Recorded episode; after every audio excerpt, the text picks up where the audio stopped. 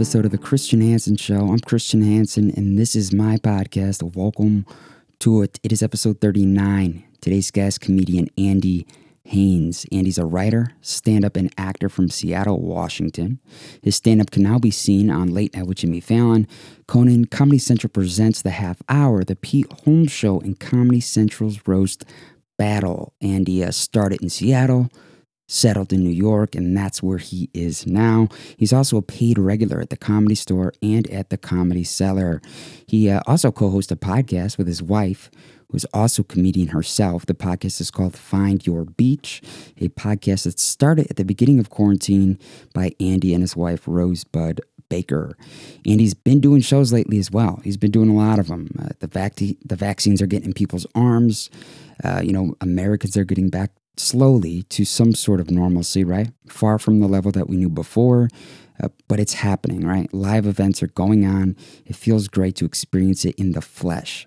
And he's been doing, like I said, he's been doing a lot of shows, a lot of the Zoom ones, but those just aren't the same, right? It, nothing beats live entertainment, live comedy. Ask any comedian, especially everyone that I've talked to, they all say it. They miss it. They need it back. It's a way of life. It's their way of life. Just follow the rules. Let's let's do it. Let's get back to normal. We could do it. Just don't be a dick. Follow the rules. Come on. We can do it. I know we can. And for you folks on the Northeast Coast, you could check out Andy live actually. Andy will be at the New York Comedy Club April 25th, the Gotham Comedy Club April 30th, and for my people in the Midwest, you could check out Andy live at Zany's Comedy Club in Chicago at the end of July. He'll be here July 30th through August 1st at Zany's Chicago. All right, I got all that stuff out of the way. You ready? Let's do it. This is me talking to comedian Andy Haynes.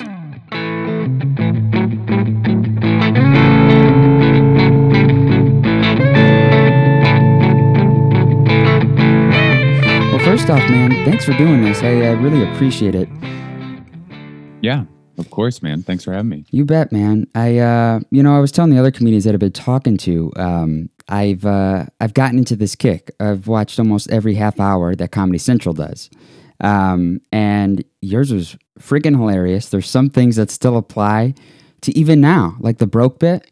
You broke not Oh, because of the economy, but the pandemic, right? So there's these excuses that kind of uh, can apply to to me in my life, which is why I kind of wanted to talk to you. Um, obviously, a much different person than uh, you were, but uh, yeah, I'm uh, I'm really appreciative that you're doing this. How have you been? How have you been doing? I'm good, man. I, uh, you know, it's been a long year. Yeah. Uh, it's been um, interesting, but it's like kind of feels like things are coming back out. Sure. Um, and uh, yeah, I'm like getting used to it again. It's, Yeah. I'm just kind of like taking it as it comes. Absolutely. Yeah, I uh you, you had some exciting things happen to you, right? You got uh you got uh married, right? I got married. Yeah. Yeah. I secured. You secured I it. secured a woman. secured a woman. All right. You think this one's the this is it, obviously, right? No more after her, right? This is it. I hope not. I, I, you know, I'm. I've burned all my bridges in the comedy community. If No. so, no. uh yeah no this is um a much different relationship i was i don't have any hard feelings towards my ex-wife we're Sure. friendly um but uh you know I, it wasn't a good fit i was young i was a stoner I, you know i just just really kind of didn't think things through yeah. so yeah. That's good. Yeah, you also uh that kind of that kind of went down all too quick. I mean, how long were you and uh Rosebud? I mean, were you guys friends for a while? I know she did a half hour too. I mean, how'd you guys kind of you know, really start getting, you know, to know each other better and start dating? well she had been with a friend of mine Mhm. for a while and i'd i'd met her through there Gotcha. through their friend relationship and Mhm. then they split up and um you know i i had we were friends uh we're both sober so we kind of had that but we Mhm. didn't really hang out until we had a mutual friend gavin matz had invited us out both to dinner and then we became more like closer friends started Mhm. hanging out regularly and then uh we went to this wedding and um you know, it's like very cliche, but we just kind of like fell in love that night, and then the rest is history. We Oh, just uh, dated for I think six months, and then got engaged. Wow. So you like you knew, like you didn't you don't want to wait around anymore. Like this, are we doing this? Or are we not doing this? Let me know now because I don't want to waste any time. Well, it was the third day of quarantine, and I was, uh, you know, I was like, I, I need to make sure that this is like for the end of the world. Right, I have to have a wife. Mhm. So It's perfect. It's great. That's awesome, man. I'm happy for you. That's that's really neat. And uh, you guys, you've been doing a podcast together, right?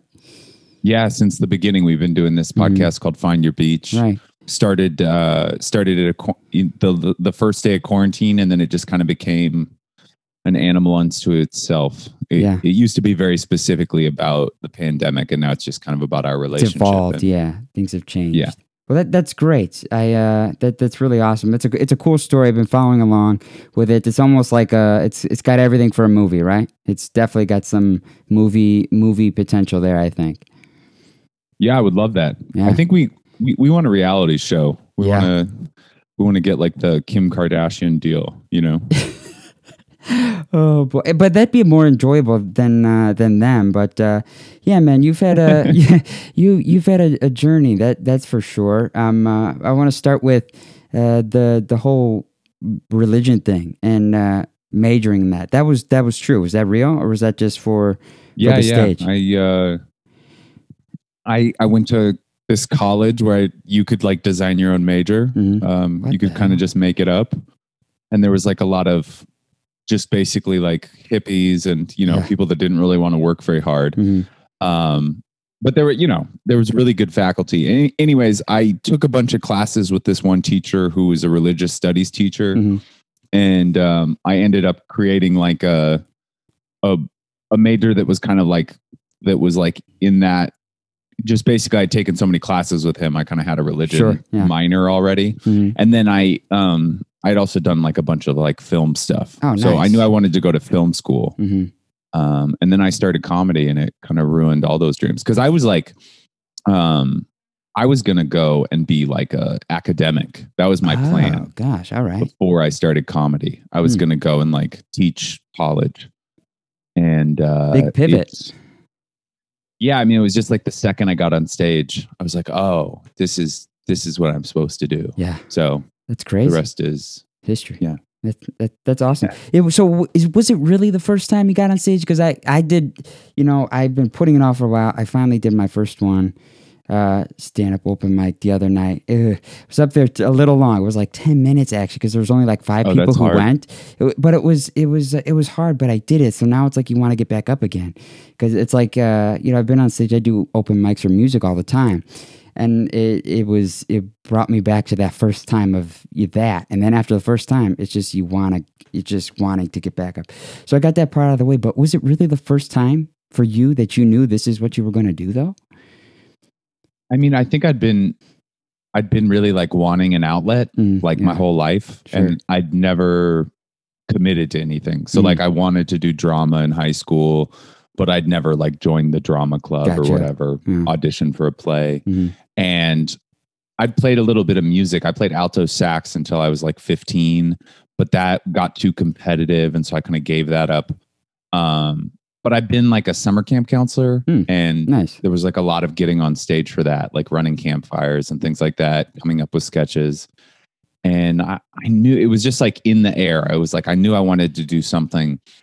And then I watched a Bill Hicks DVD and I was like, oh, stand up. And then I went to an open mic and everybody kind of sucked. yeah And I was like, well, that's great because I can. i could do if- this if this is what yeah, if is. everybody sucks, I can suck. And then it was just like the next time I got on stage, I I don't even really remember it. I don't remember what I talked about. I think I actually have it on tape somewhere. oh that's gotta be hard to watch I, you know, I, I don't think I've ever looked back at it, but um, yeah, it was just like I I just never thought about it again. I just kept going. wow. Interesting. So b- before that um you said you always wanted to be in, in like you know the arts or stuff like that. I mean was there anybody in your family growing up? I mean what was your family like? Did you have any brothers and sisters? What were they into? Were they into this the same type of uh artsy type of fields that uh, you were trying to venture off into No, no. Really? Uh, my mom is a nurse. She's always been a nurse. I mean, she was creative in the sense that like she's into the arts Mhm. and she took me to a ton of movies and that was always like kind of things we did. We always watched movies Mhm. and um you know, she like supported anything I wanted to do, but That's it was not like something she did. Mm. And then my dad is like a complete like doesn't he's never done anything like that. My dad is like a he's a former executive at an insurance oh, company. Oh wow, So he just is like he's he's he's detached. I say this lovingly. He's like one of the most boring people in the world in the sense of like what he likes to do. He likes to go to like PF Chang's and watch primetime television. That is like his his dream come true. He, you know, Yeah, very programmed way of life. Yeah, he's he's not very uh, adventurous adventuresome. So Hmm. they've been so supportive, and I think my dad like was so supportive of stand up because it was like something that he, he never had the opportunity to do. Ah, that makes sense. And- yeah. and so he was like stoked that I do stand up and Oh. when I get to act or any of those kind of jobs he's really excited for me but um yeah it's it's weird I, I think my uncle was somewhat of an influence because he Hmm. was always like a he was always telling stories and kind of like commanding holiday dinners Ah, he's like kind of a flamboyant gay guy and he would like kind of tell these like dirty jokes over like Thanksgiving dinner and stuff. Um but he was he also didn't do it in any context other than socially. Right. Um, so and my sister who's my I have I have other siblings. I have a stepbrother and a foster sister. Mm. But my sister, my biological sister, who I spent the most time with, she's like a political activist Ooh. or was, and then she became like a therapist. So, you know, it's, I kind of went on, you know, it was just like a lifetime of being a smartass. And that was like what brought it on. no, that's that that's great. So, when did you? I take it the the Seattle comedy scene. I mean, they've they've really they they, they boomed. Like there's they were they had this moment, you know, like grunge. So you started there, but the comedy scene up in, in Seattle, where where you started out with. I mean, who was coming up at that time when you started to cut your teeth? What was the scene like? It was actually kind of weird. It was like, it's a great town for comedy audiences, but it's, it's very isolated. Um, so like we'd get a lot of the alt comics that came through there. It was always like friendly waters. Um, for like, you know, David Cross and Patton Oswalt and those kind of people. Sure. Um, but the guys that came out of there, it's it's almost like they like stopped through like to spend a little bit of time. Like um Rory Scovel was there for Oh a yeah, bit. he's great. Jeff Dye started there. Mhm. Um, Hari Kondabolu kind of like goes there to work out material. Um, I'm trying to think of like I'm I'm definitely like forgetting some very. There's a guy Adam Ray out of LA Oh, that's from Seattle, but he's Nick Thune's from Seattle too. Um, but it was kind of like people were just in and out because when I started, the like the main goal in Seattle was to like get on the road Sure. Yeah. it wasn't like it wasn't like to go and like go to hollywood and get an agent Mm. or start you know like sell a tv show. Nobody had any kind of like hollywood aspirations. It was it wasn't even new york. It was just like go and do gigs. And so like a lot of the guys were kind of like road comics. Like Mm. that's who I like first kind of like met as I was coming up was like these guys that would go out and they would like play like bars in like Idaho and Eastern Washington and things like that. So it, it was good in a way, but it was also like I knew I had to get out of there Sure. if I ever wanted to do anything. Right. So, know. so it was it was uh, you'd view it as basically a launching pad. Like, okay, this is the platform. Where am I going to go from here? That was the that was kind of like the the origin for you, and then you had options of where you're going to go: New York, Chicago, L.A., something like that. Yeah. And I think now with the internet, if I did more internet stuff, Sure. like if I wrote more sketches or, you know, the podcast is great, but like Yeah. if my career was very focused on the internet, um, y- you can be anywhere, you Yeah. know, you could, you could be anywhere. But, but at that time, you know, when I started, there wasn't podcasts, Mhm. there wasn't a lot of YouTube stuff, you know, it was just like very, very, uh, live performance and you know TV shows. So Right. like we didn't. Also, like kids know everything now. Yeah. Like when somebody starts stand up, they can listen to a podcast and they can like hear every step of the stand up process Right. Yeah. when I started, it was just like there was a few interviews out there, and I mean they were like on CD. You Yeah. know, like I can remember, I can remember, um, like illegally downloading a Jerry Seinfeld interview. Oh, we've all done it, I think, right? Come on. yeah.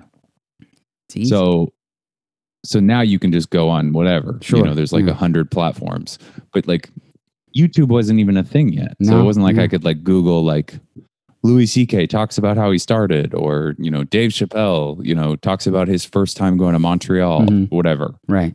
Now, just for context purposes, what year what's what time is it right now as you as you're referencing right now talking about like what time period? What years I started in um like December of 2004. Oh, okay. That was So- a big comedy scene over here at that time in Chicago. That was Bragazzi was coming Oh, up, yeah. Hannibal. I mean that that that that year, that that early 2000s era is is a documentary needing to be told in itself. Yeah, I mean Chicago, like talk about like a talent pool. You guys had so many homes. You had Kumail, you had Hannibal, hmm you had Kyle Kinane, Matt Braunger. I mean, just so many people. Yeah, that's good. That- so when did you uh a- after a while, when did you start getting on the road then and uh, trying to work it out in different cities? Well, when I started, I lived actually like 90 miles north of Seattle. And so I would like drive down and do an open mic in Seattle. And then I would go to Vancouver sometimes Ah, too in okay. Canada because it was still pretty easy, Easy to get you know, in. there yeah. was, yeah, you could just go up there for the night. I mean, it was 60 miles away. Oh, wow. And then, um, I, I, I, you know, I just did gigs around Seattle and stuff like bar Sure, shows. And then I went to visit my dad in DC. He lives Okay. outside of DC. Oh, all right, yeah. And when I went to visit, I stayed for two years. And It's a big um, visit. That's kind of like where I really cut my teeth. Yeah, so you would say Um, DC, New York metropolitan area. That's where it really started. Yeah, it was like I went to I went to DC for two years, and then I came back to Seattle for a year, and then I moved to New York. And once I moved to New York is when I really started. Like I did a handful. Like I'd go up to do Vancouver, or I'd go to Portland, or maybe Eastern Washington. Right. But when I moved to New York is when I started kind of like playing the whole country. Sure. Yeah. Well, that's uh, I mean, that's a tough really place just to as a start. feature. Yeah. I mean, that's a New York at that. Even even now, I mean, that's New York is tough, even for open mics, from what I understand. I mean, it's not. It's not a. It's people going there are expecting comedy. They're not going there for a drink and some food to leave. They're going there for the sole purpose of of of whatever's being hosted, like comedy. Um, even if it's a bar or restaurant, eh, they're going there for that. It, it's a little bit different, you know. You can do an open mic at a place, have a drink, eat something, and be like, oh, there's a comedy open mic, and then you stay. New York had to be tough. Yeah, I mean, I was lucky to come up with like a lot of really great people. Like when I was an open micer in New York, it was like Mark Normand Oh, and boy. Sam Morril and Mike Recine and Mike Lawrence. And uh, I feel like I haven't one, referenced one female comic. I feel kind of like a dick, but Yeah. there's there was a lot of really funny ladies too. I'm just like being an asshole right now. Yeah. Um, but yeah, I was lucky because there was kind of like this group of that there was like a social group built Mm. in, and that's all we did. You know, we just everybody ran from open mic to open mic, and eventually, once you kind of like proven yourself, you started to get asked to do bar shows, and then once you kind of proven yourself, you'd get asked to do like independent produced shows at clubs. And I, I remember like right around the first time, what right around my first uh, go at New York, Mhm. like right before I moved to LA, I, I got passed at Caroline's, and that Oh, was kind of like that's a big big, deal That's for a big me. deal. Yeah. Yeah, and uh, then I moved to LA, and I was there for six years, and I kind of did the like TV writer. Mm. I acted a little, but like I don't know, like two commercials and a couple TV shows, Sure. and then it was, and then I moved back to New York, and I've been Right. here for, I think, two years. Yeah. Jeez, wow. So uh, the move to LA was it was it just for the perspective possibility of trying to get get a couple little acting credits, or was it was it something that you tried to see if you know the career would work out there, and then you said, eh, I gave it two years, let's go back home. Well, no, it was it was because people had already moved to LA. Oh, gotcha, and okay. I would go out there to visit, Mhm. you know, or like occasionally have like a meeting or Mhm. something there. Some reason to be in LA. And when I'd be out there, my friends would have these like big apartments in like nice neighborhoods. Mm-hmm. And they would pay like a thousand dollars less a, a month Oh wow. and then on top of that they could like go to the beach or go to the mountains I'm like a really outdoorsy guy Mhm. and then there was jobs that you know like new york still there's maybe i don't know 10 writers rooms in new york city there Hmm. might be more but they're like really competitive Sure. like it's just not a world that i've ever been able to break into the new york writers world there's Hmm. like other writing jobs like in advertising and things like that Sure, but like yeah. tv writing it's a, it's a really competitive market here so in la that's like you know you could get a i wrote for ridiculousness for Oh a long yeah, with time Dyrdek. That's a good. I, like that show.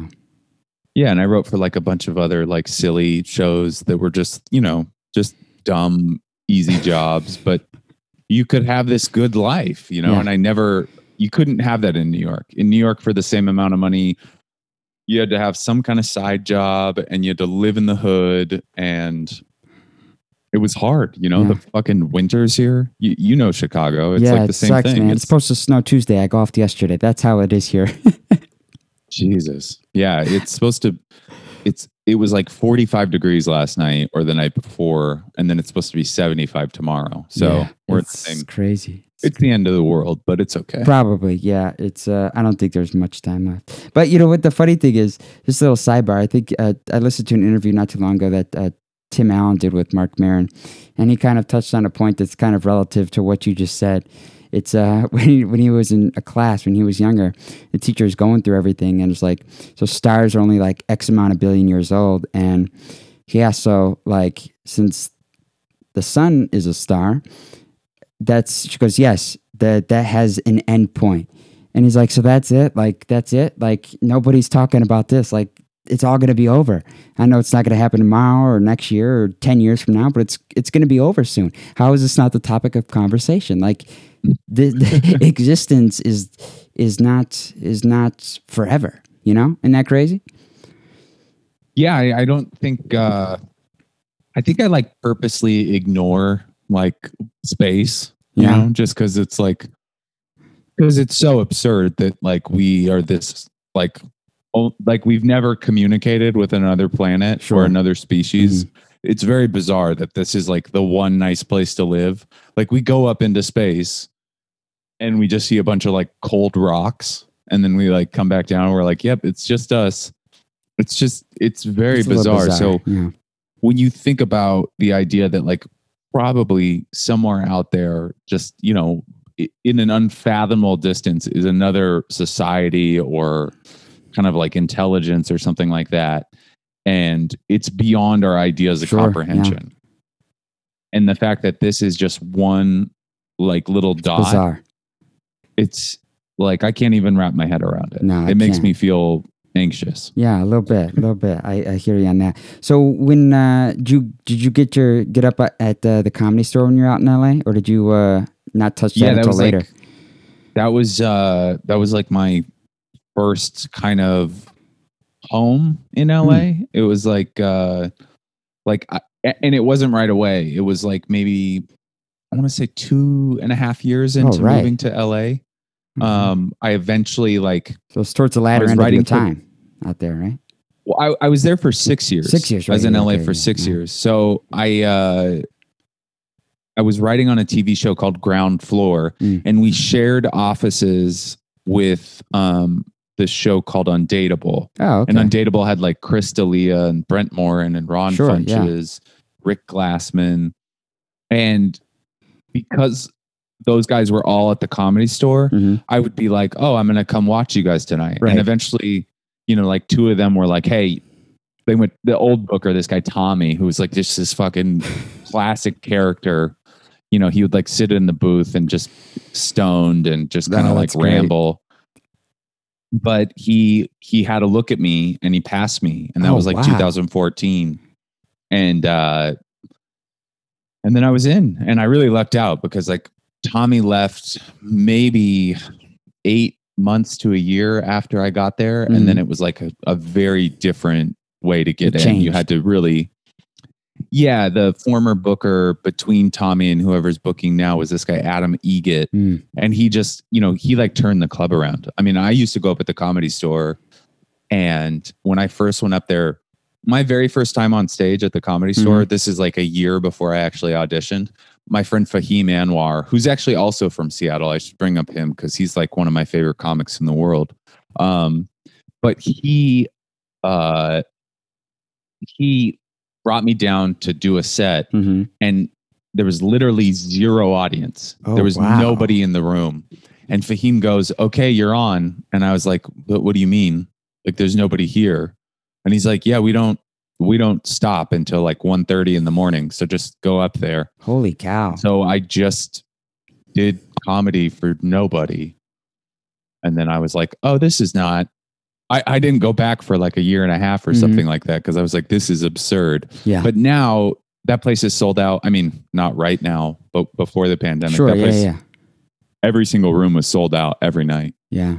No, it's crazy. Yeah, I've talked to some other people who've different comics who've, who've gone through there, and they've all said that they've gone in waves, like uh, open mics before they you could you could it was easier to sign up. Now it's like next to impossible to sign up, and I don't know wh- why that is. Is it because of uh, you know things like YouTube and social media for uh, generating and uh, getting everybody basically um, the opportunity to try things, right? YouTube's been a huge portal for uh, internet comedians. So I feel like now there's this bigger pool of people who are trying, trying their, you know, opportunity at comedy to where now you have to draw that line to make now something that was so accessible now next to impossible to to achieve. Do you see that with with how things have been? Well, I think like the internet just makes things uh, like available, even in the sense of like just like intellectually. Right, Like yeah. when I was a kid, the only reason I thought to do stand up was because there was a DVD on a video shelf at a video store. And I luckily watched that. Right. But until then, I had never thought to do comedy. I Mhm. never thought it. And then even when I did stand up, everything that happened in stand up was like uh, like a revelation to me. Mhm. Like somebody would say, "Hey, do you want to audition for SNL?" And I would go, "You can do that?" Like I didn't know you could do that. and other people, you know, they know because they like, especially like where you are, Chicago. Yeah. It's like everybody goes to like Second City Zany or wh- whatever the improv theater is and there's like alumni and they kind of come back and forth there was none of that Yeah. everything i learned by somebody like coming back and being like this is how you do that but now it's like you can see people on tiktok or instagram or youtube or facebook whatever it is twitter and you can kind of see their trajectory they're Sure. also accessible so Mhm. you can talk to them and it's also like they make money doing this thing it's almost like crypto where it's like it's like democratized it because like to be a stand-up you either have to be a dirtbag or have like your parents support you at first or you have to like have a lot of drive Yeah. to be able to like support both like a lifestyle and this dream hmm and uh now it's just like you can see a kid he's like kind of funny but he's good at what he does and he just goes on whatever social media platform is his ideal Yeah. and then he just he just fucking does it Yeah. he just uh and he also makes a lot of money you know what i mean like there's like Oh, tiktok pisses stars that make like kind of. oh yeah i fucking hate them Yeah. I but don't understand. i also it, it's like you know old man getting mad at like a wind tower Yeah, you you know? can't change it.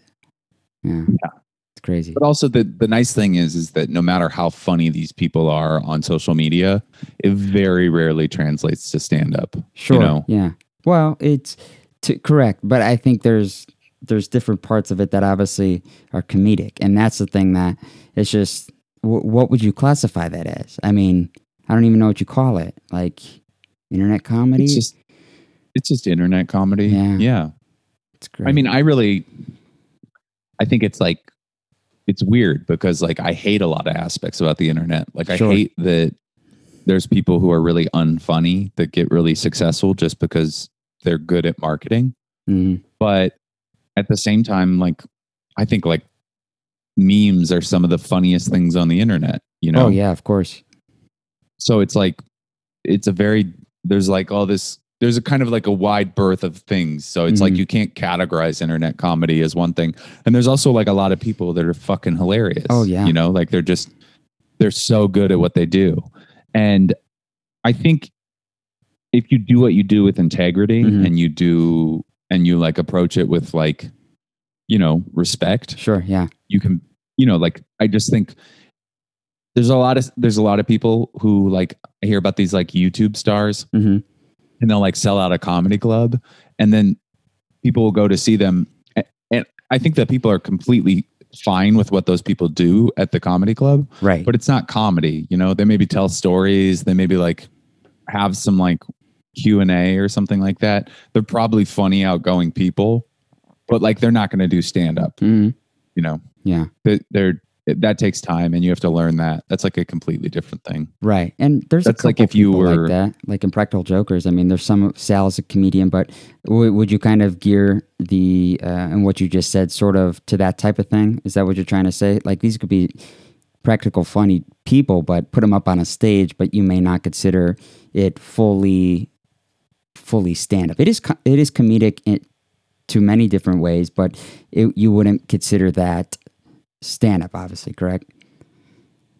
well i think the impractical jokers they all come from a background Sure, yeah. of of stand up or improv they were like an improv team Yeah, and yeah. obviously sal did stand up for years Yeah. so they they kind of like cut their teeth before they got successful Mm-hmm. like that but i don't think logan paul is going to get on stage No. and do comedy No. you know i i don't think that's going to happen Right. Well, see, podcast made this made is also to not. To, I don't know if you'd say to blame, but to yeah, maybe you could say that. You could kind of pinpoint that as something too that's launched careers of people that you know uh, they may not be funny, but marketing and you know finding a team that could assemble something um, that's attractable and listenable to that. That's been a huge, huge push too. Yeah. Yeah. And I, I don't, I don't, I think podcasts are kind of, they have a little bit more integrity. Sure. How so? You got to be entertaining, Yeah, yeah, I guess. you know, like, and it's also like most of the time it takes a little bit of time, you Mhm. know? It's like if some kid's just handsome and he's like kind of clever and he does like 15 second videos, that's not really, you know, I, I don't, I mean, I respect it in the sense like, hey, good for you. Right. But at the same time, like, I don't want to do that. Yeah, no, I got you. That's good. So when uh, when you did your half hour, by the way, that you was that um, was that after um, being in LA and then coming back to New York, or did or LA come after that half hour? I, I'd been in LA for a year. Oh, okay, that was okay. 2013. Perfect. Yeah, That's yeah. actually, yeah, it's like eight years ago now. Yeah. It's crazy. Yeah. Um, but I, in 2012, I did Conan, and that was my first year in LA. Yeah, And then, like six months later, I did my half hour. mm, gotcha. And um, that was kind of like, that opened up a lot of stuff. I got like good writing jobs Mhm. and a lot more tour dates. Sure. Yeah. and then I actually, you know, I, I chased the TV writing thing for so long hmm that that's actually what brought me back to New York because I'd just been trying to get writing and entertainment jobs, but I I hadn't really been focusing on stand up and I wasn't I wasn't having fun doing stand up. I didn't feel I mean, I just I wasn't stand up is kind of this like it's almost like a hobby in LA. There's some amazing stand-ups and there's some guys that would completely argue with me on this Sure. people go out there to work in entertainment, you Mhm. know? And then they're on a TV show or they write for a TV show or they have a podcast and then everything's fine. You know, Mhm. they're making tons of money. And then they can go to the comedy store and fuck around that night or they can go to the comedy and magic in Hermosa Beach or whatever their club is. Mhm. And it's it's more like a it's almost like podcasting in a sense because they're like just being themselves on stage. A lot of the people are just kind of they don't really like you don't see a ton of writing in LA. Mhm. Even TV writers, you know. Um but I just I don't know. I guess it was just like I'd kind of I'd gotten depressed Mhm. and Hmm. I didn't feel the same kind of like affinity for stand up. I also just I wasn't inspired. And then I just went to visit New York on a whim. I was actually thinking about moving back to Seattle for a while. Oh wow. Um but when I went back to New York, it was like the New York just opened its arms to me and all of a sudden I was just like doing stand up like for this one week that I'd been back. I was doing stand up every night, multiple Holy times cow. a night. I was like turning over material. I was hanging out with old friends. And I'll tell you that this is like one of the biggest differences is when I had been back in New York for, I don't know, four months, Mhm. five months. I went back to visit LA and I was like talking to a friend, and there was this girl there. And this girl was obviously, it was at the comedy store in the parking lot. And this girl was like obviously friends with everybody. Mhm. And I was like, oh, hey, nice to meet you. I'm Andy. Are you a comic? And she was like, I'm an Instagram comic. Mm. And I realized at that moment, I had not thought about Instagram comedy for that whole time that I'd been gone. Like it had left my mind, the Right. idea that I needed. So that's like what New York did for me. It just brought me back to a place where like it was about doing stand up at night. I could do all these other things, but it was really about like getting past at the cellar, getting on stage multiple times a night, trying to get late night sets, trying to like put out albums Mhm. and do the road, you know, It's get great. back into that place. You know, like comedies, I think comedy kind of has, it's a very pretentious thing to say, but like it's like jazz in the sense that you like, there's an integrity to it Sure. Yeah. and a commitment. You can't, you can't fake it. You can't cheat it. Yeah. Some people have a natural talent and a natural intellect, but you really have to put in that time. hmm And you also need to be around it, you know? Yeah. So, yeah, I get that. so that was, that was going back to New York for me. Yeah. Well, I'm sure. I'm sure. Uh, Father helped helped kind of usher along a little bit more added maybe motivation or inspiration, given the fact that you know he was programmed. He watched primetime television. Well, what's on primetime television? Usually talk shows, late night. Was there any? Was there any uh, influence or uh, kind of motivation ushered along through him to kind of motivate you to pursue and uh, you know kind of chase after those writing and you know talk show opportunities Well, you know, it's funny because my dad, when I say he watches primetime, he watches like The Amazing Race. He watches like he watches bad television. And I, I never I never lived with my dad after age five. Mm. So it, it was really my mom and my mom and me would like sit and watch TV at night Mhm. in her bed before we all like fell asleep. But I had a little TV in my room yeah and every night, you know, this is from like age eight, hmm I would stay up and I would watch Married with Children, and then I would watch Letterman. And Letterman was like my thing. Like Mm. I, I loved, I loved Letterman and I loved SNL. And I would just sit there and watch that. I mean, I, the TV was like this big, and it was at the foot of my bed, but I slept with my face. I mean, I, I probably like have. I'm gonna get brain cancer someday oh because boy I would like be watching it from like six inches away. Mm. But I love Letterman still to this day. I think he's the best, the greatest TV oh he was uh, great late night late night host of all time. yeah Um, there was like there's something lost that we don't really have anymore, which was that like um, late night hosts used to like have intellectuals on. They used to have like characters, you know. sure Like yeah I like Jimmy Fallon. I think he's a funny guy, Mhm. but it's rare for him to have a guest that like really like challenges the you know the kind of norm Mhm. on there. Like, you know, he's really he's having fun and it's safe. Right. Well he's also working with what's out there too. I mean we kind of it's a different time period too right? The internet's created back to like what we talked about created uh, so many different people created so many different uh, things. So it's like this is what what's available to work with too you know Yeah, for sure. Yeah. Well, so then, if you're a big fan of that, that uh, you know, late night and stuff like that, what's your take on it now? I mean, uh, really, since I think after the Trump roast on Comedy Central, I think that was 2011. I think even then there was a, a, a shift. Like there's this transition of political influence and literally every single late night show's monologue from then until now, and it, there's no signs of of that fading away. Do you think that has has that changed your your uh, view on on late night uh, as a whole now? Everything is politics. I mean, it's it's aggravating. I talked to Jared Logan a couple weeks ago, um, and he kind of said that's kind of he he got out of it. A lot of it had to do with that because every night he was writing stuff about Trump. After a while, it gets old. For you, has that changed your your view uh, on it uh, as a whole?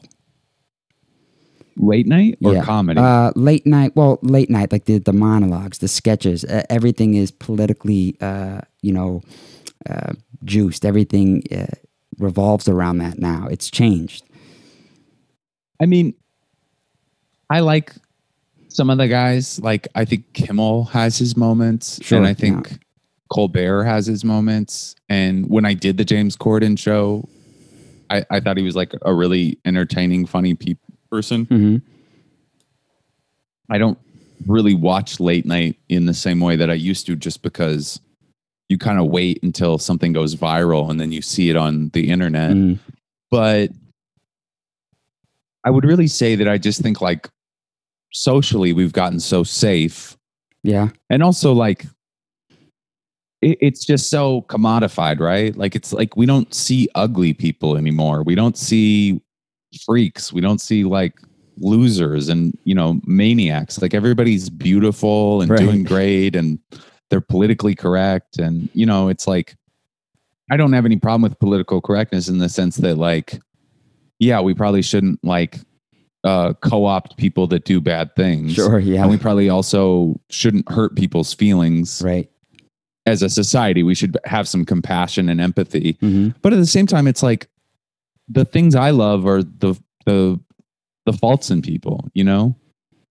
The like the the the worst impulses, the addiction, the you know awkwardness. Yeah. And like you know, me and my wife like joke a lot. My my wife is Rosebud Baker. Yeah. She's a really mm-hmm. amazing comic, but like her whole family's like conservative, like very conservative. Ooh. Like they worked in the the Bush White House. Mm-hmm. You know, like her her granddad was like very active in Republican politics. He's considered like kind of an architect of the Republican Party in the really? 80s and 90s.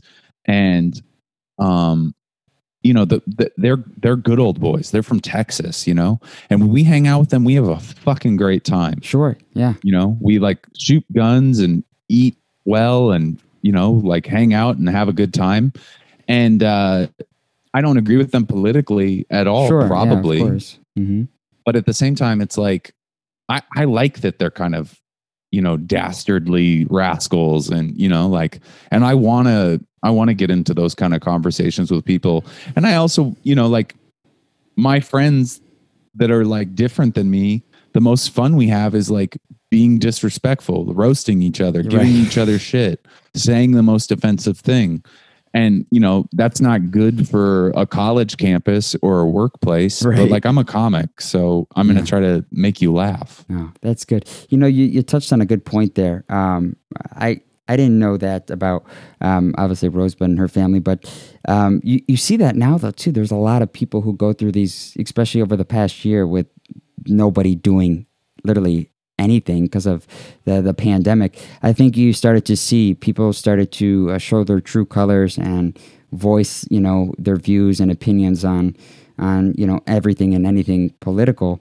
Um, there's many people who can't segregate or separate um, politics and family and friends um, from each other. There's many people who once they find out so and so supports, um, you know, candidate A or candidate B, they're cut out of their life. And being able to do what you're able to do and what I'm able to do, and I, I take pride in that, is I think there's um, there's this comfort uh, in being able to do that because you don't let that affect your way of life. And once you start to, I think you're just a miserable person. Yeah, I mean, the Trump thing really like it really changed things because sure. people kind of um, decided for the first time that if you supported him, you know, you you were canceled essentially. Yeah. And while I cannot understand what would lead somebody to support Trump. Yeah. I, I mean, not somebody like me, you know, like I understand if you're from fucking another part of the country, and you know, I, I don't really give a shit about nationalism or the military. Like, I'm I'm happy those guys serve, and Sure. I, you know, thank you or whatever. But like, you know, the American Empire is not something that like inspires me, and um, but like I think it became the first time where we were like, if you do this, you are you are one side or the other. And while I I, I probably reacted in a lot of ways, like Mhm. I'm I'm I'm no stranger to sensationalism. Um, it it became blinding, you know, like it was just like all of a sudden you were one way or the other, and I think it really drove people to embrace that side a Mhm. lot stronger. Right. You know, like people people that normally would have been like, uh, I vote conservative. You know, all of a sudden they were like, I vote Trump, and you can go fuck yourself. Right. And it was just because they were being attacked for this thing. And you know, like I hated the Trump presidency. I hated a lot of the things he stood for. yeah. But at the same time, it's like I'm not I'm not a politician Right. and I'm not I don't know why we got so worked up. Let people vote. Yeah. Like I I hope I hope you don't. Yeah. But like you know, like I also I shop at Whole Foods and Yeah. I'm a, kind of like a fucking urban snob Yeah. and I can't relate to somebody who you know like is from fucking Kansas Sure. or even the suburbs. I don't have that, you know? Right. No, totally. That's that's that that dead on, dead on. So, um, you for you and Rosebud, then do you find it? Um, do you find this? Because I've talked to other people who are married and do comedy. Is uh, do you find it easier to to uh, exist and have uh, a marriage uh, the way in which you have because you know the lifestyle, you know, you know the um, not so much last year because obviously you can't travel and do comedy, but moving forward as everything does start to open up again, you know the schedule, right? You don't have to worry about well, you're never home. You know you're programmed into understanding that this is work, this is the way of life, this is how we function and do things. Do you think um, that is only going to help um, transform and uh, grow the the relationship between you two because you have that same understanding. Um, you're on the same level playing field now. You know, she knows. That's just what you do for work.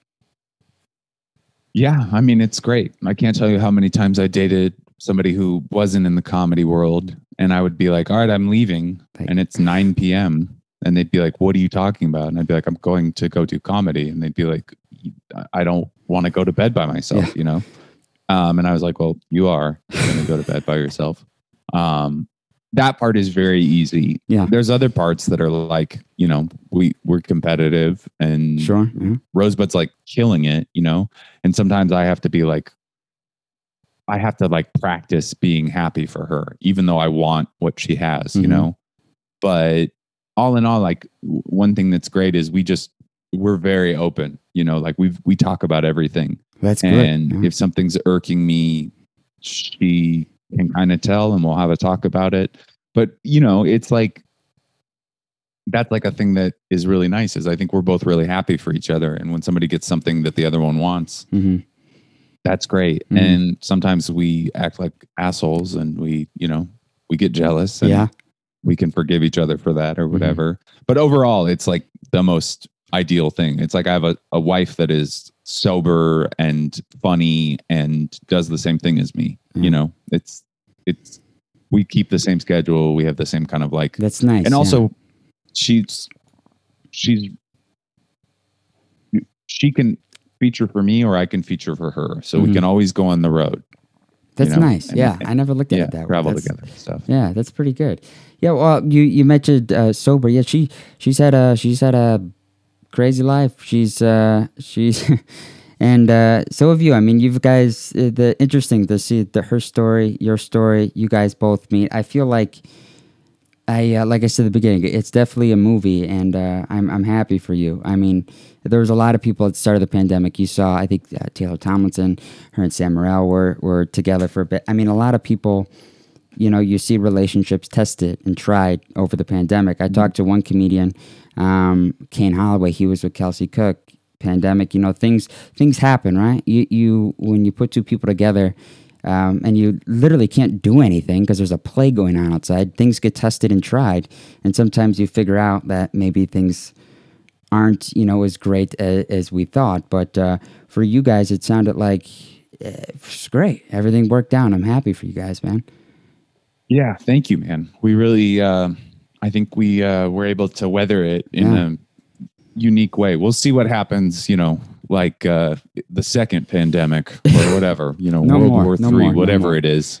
Yeah, but uh, that's good. You got shows. You're doing shows. You got. Um, you got anything coming up? I'm around New York for the rest of the month, and then I'll be um, I'll be in Minneapolis actually with Rosebud. She's headlining at the House of Comedy Oh, the great. first weekend of May, and then um, I'll be out in Chicago actually at the end of July. So the like th- the 30th of July, I'll be at Zanies, No way. Uh, Chicago Rosemont one. Chicago. I'll be there then. I was just I saw Palascak uh, last week. He was so great. Michael Oh, he's so funny, man. yeah, it was such good. a great joke writer. Fir- First time to see live comedy during all of this, but it was great. I felt I felt good. Um, oh, it was so good to see it see it live. It's it's definitely you realize um, how much it means to you just to see live entertainment because I have a, I had a part time job. I did I worked at a, a live theater, so I would work with artists like Buddy Guy, Kenny Wayne Shepherd, Jimmie Vaughan, uh, America, the cool. band, and stuff like that. So we've been shuttered since March of last year, but uh, just to get out and and the thrill, the hype of seeing live entertainment was it was insane. So it's exciting. I'll be there Yeah, then. yeah. I will be there when when you come here. But Andy, I uh, appreciate you doing this, man. I really do. Thanks, man. Thanks for having me on. I really appreciate it. Look forward to meeting you in person. You betcha, man. Take care of yourself.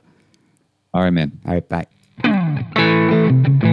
There you have it, folks. That was me, comedian Andy Haynes. If you're new to the show, thank you for tuning in. I appreciate it. Hope you enjoyed that conversation between me and Andy. Be sure to subscribe to us on Apple Podcasts, follow us on Spotify, iHeartRadio, Stitcher, and wherever you listen to your favorite podcasts, you could tune into this one. For you folks on the Northeast Coast, you could check out Andy Haynes live. Andy will be at the New York Comedy Club on April 25th and at the Gotham Comedy Club April 30th. And for my people in the Midwest, you can check out Andy live at Zanies Comedy Club in Chicago at the end of July. He'll be here July 30th through August 1st. Thank you so much for tuning in. We will see you next time here on The Christian Hansen Show. Till then, stay safe and be well.